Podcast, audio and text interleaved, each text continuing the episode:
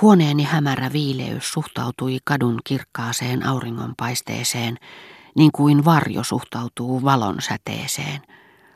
Se oli toisin sanoen yhtä valoisa, ja siitä koostui minun mielessäni täydellinen kuva kesästä, jonka aistini, jos olisin ollut kävelemässä, olisivat voineet kokea vain pala palalta.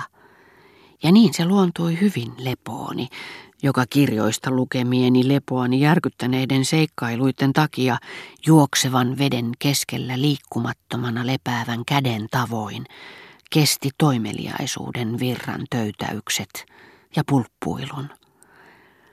Mutta vaikka ilma liian kovan helteen jälkeen olisi muuttunut, vaikka olisi puhjennut ukkonen tai sade, tuli isoäiti käskemään minua ulos. Ja koska en halunnut lopettaa lukemista, menin jatkamaan sitä puutarhaan kastanjan alle, kaislamatosta ja kankaasta tehtyyn majaan, ja sen perällä minä istuin ja kuvittelin olevani suojassa kaikkien ihmisten katseelta, jotka voisivat tulla meille kylään. Ja eivätkö ajatuksenikin olleet kuin piilomaja, jonka uumeniin tunsin jääväni silloinkin, kun katselin mitä ympärillä tapahtui.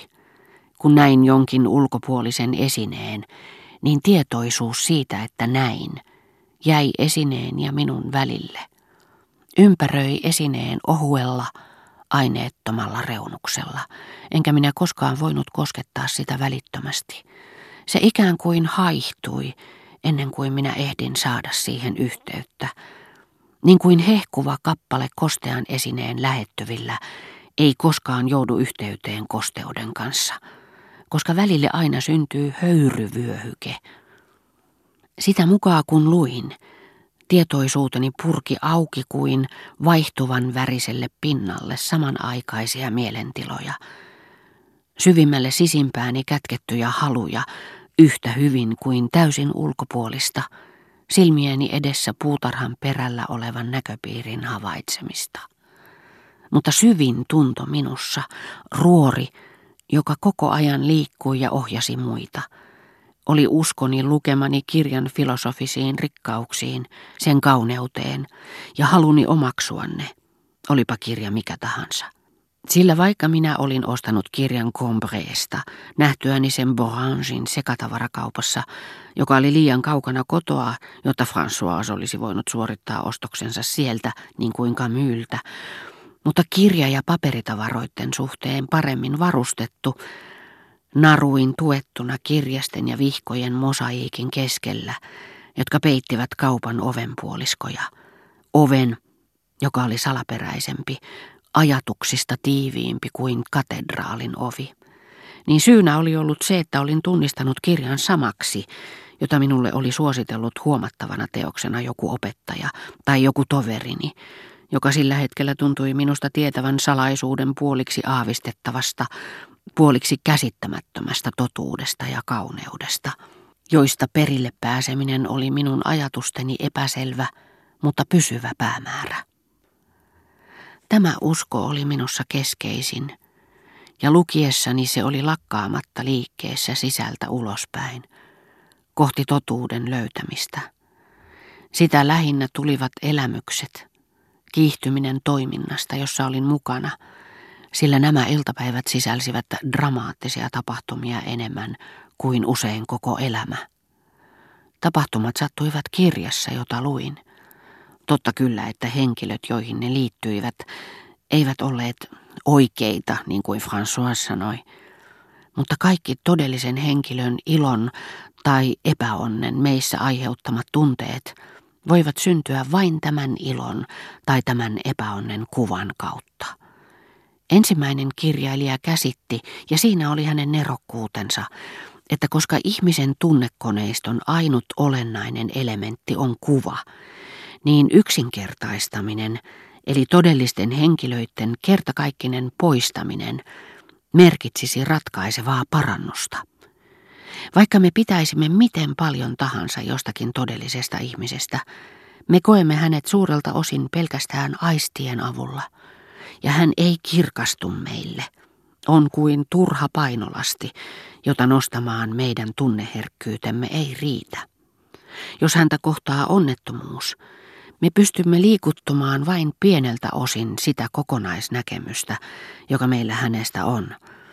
Ja vielä, hän itsekin voi liikuttua vain pieneltä osin sitä kokonaisnäkemystä, joka hänellä on itsestään. Kirjailijan löytö oli se, että hän keksi vaihtaa osaset, joita sielu ei läpäise, yhtä moneen aineettomaan osaseen, sellaisiin, joihin sielu voi samaistua.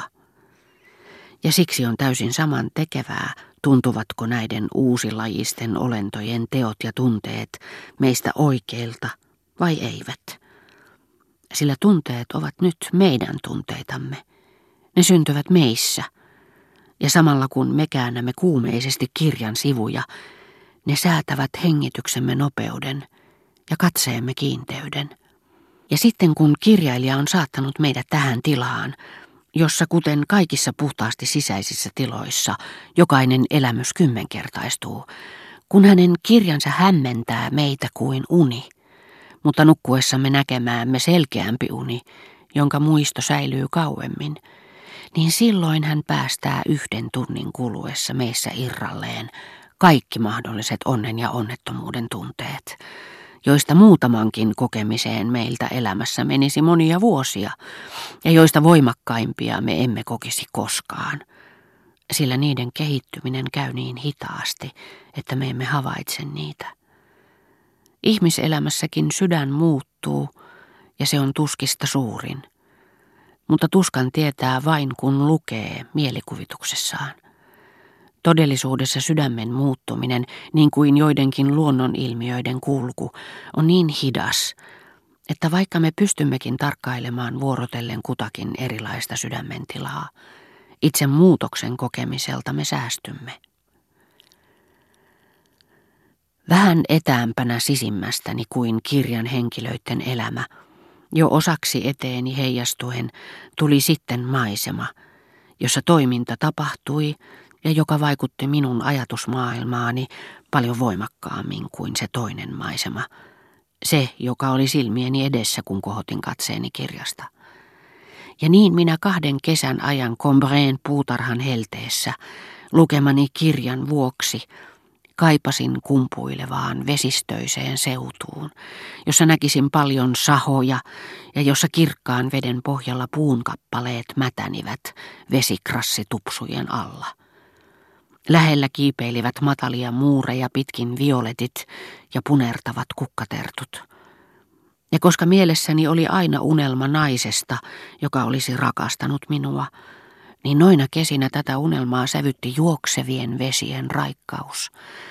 Ja olipa kuvittelemani nainen kuka tahansa, niin violetit ja punertavat kukkatertut kohosivat oitis tiiviisti hänen ympärilleen, kuin täydentävät värit –